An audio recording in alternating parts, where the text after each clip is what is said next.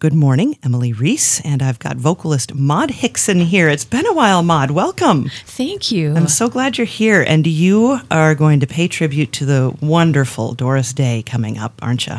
I am. She's one of my big inspirations. I know. We've talked about her before. Mm-hmm. Uh, so tell us a little bit about her, if you wouldn't mind, for those who might not be familiar with her legacy.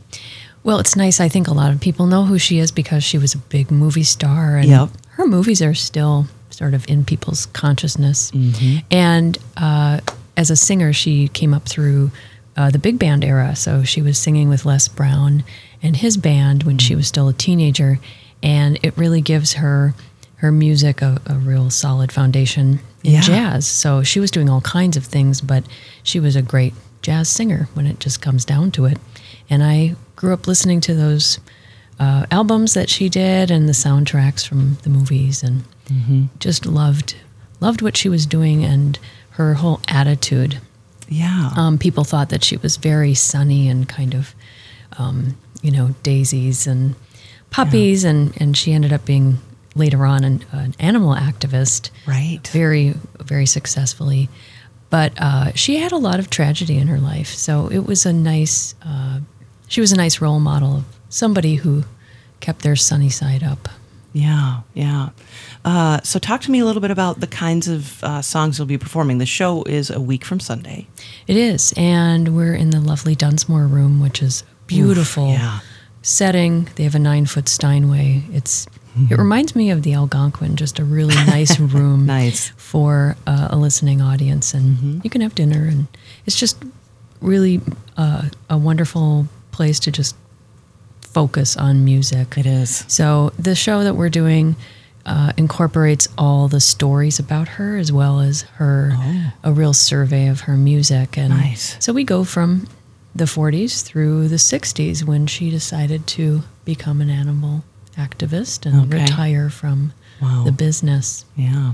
What will you give us a little tease of a story? What one of your favorite stories might be? Well, her life really changed when she was 13. She was going to be a dancer, and her mother was going to take her to Hollywood, and it was a very serious thing. And she was going to a party, a going away party with some other kids, and they were in a car and they, they went on a railroad crossing and were hit by a train. I've always wondered how that happens, but we'll move on from that. Yeah, uh, Yeah. somehow it did. And It so she spent the next couple of years uh, with a shattered leg that she was Oh my goodness. recovering from and, and she became very depressed of course Sure. but she was listening to the radio and ella fitzgerald was this beacon of That Ella. Mm. light for her yes and she said that that was that was the the voice that kind of inspired her to Wow. to get better Wow.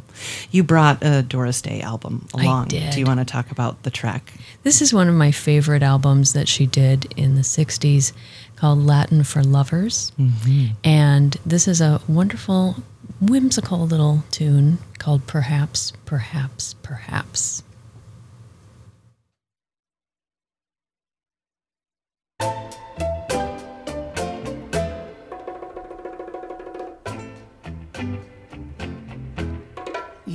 admit you love me, and so how am I ever to know? You always tell me, perhaps, perhaps, perhaps.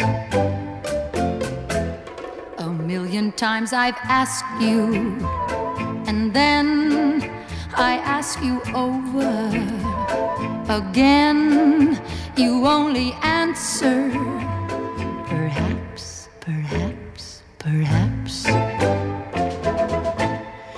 you can't make your mind up, we'll never get started. And I don't want to wind up being parted, broken hearted. So if you really love me, say yes. But if you don't, dear, confess. And please don't tell me. Perhaps, perhaps, perhaps.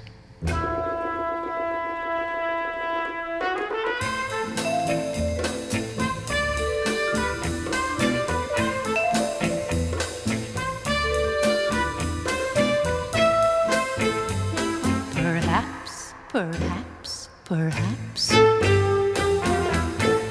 If you can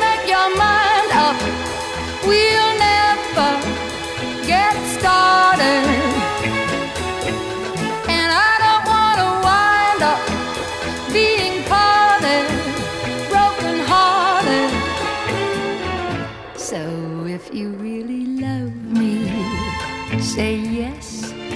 But if you don't, dear, confess. And please don't tell me. Perhaps, perhaps, perhaps, perhaps, perhaps, perhaps, perhaps,